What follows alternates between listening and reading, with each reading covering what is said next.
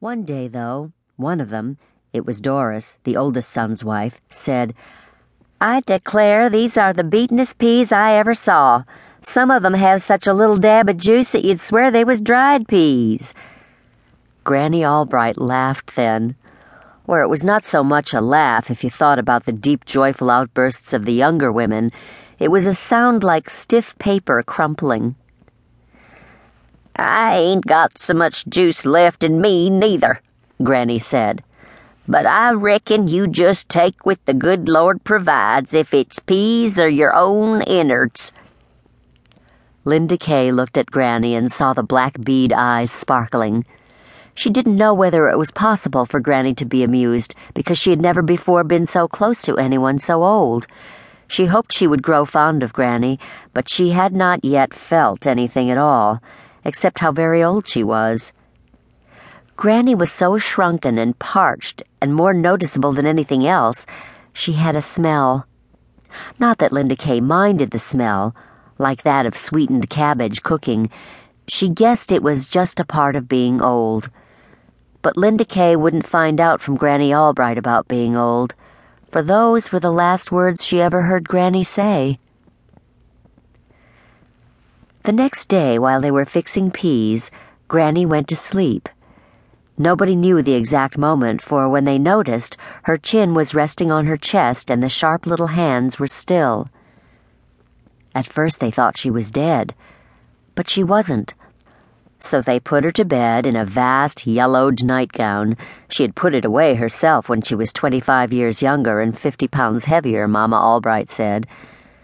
Papa Albright, sent for from the field, went to New Hope's store to call the doctor, for the new REA telephone service had not reached them then, and had the good luck to reach old Dr. Shannon, who was willing to drive 15 miles out in the country to see an old patient and friend.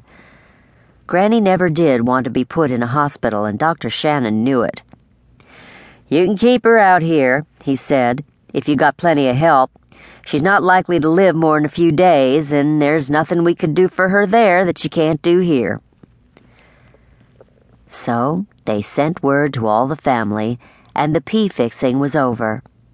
Neighbors were invited to gather the rest of the peas, and the Albright women turned to another task.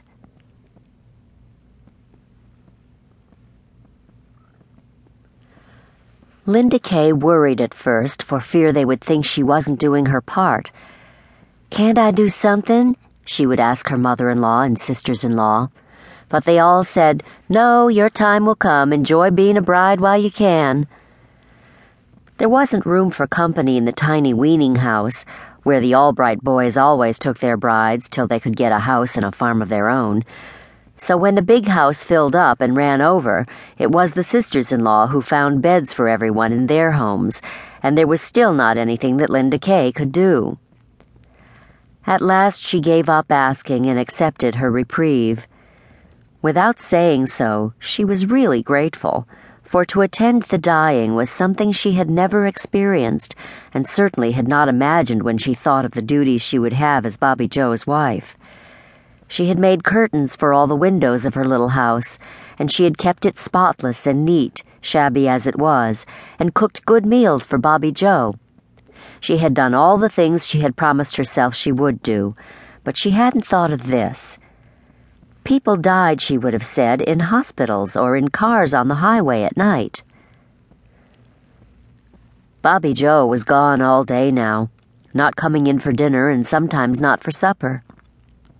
When they first married, he had been gone a lot because he was working in the fields, and she would get in the car and drive to wherever he was working to take him a fresh hot meal. Now there was no work in the fields, nor would there be till it rained, and she didn't know where he went.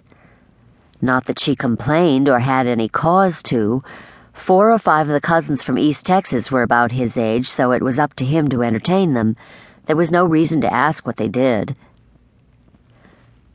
Thus a new pattern of days began to develop, for Granny Albright did not die. She lay still on the bed, her head hardly denting the pillow. Sometimes she opened her eyes and looked around, and sometimes she took a little milk or soup. They stopped expecting her to die the next minute.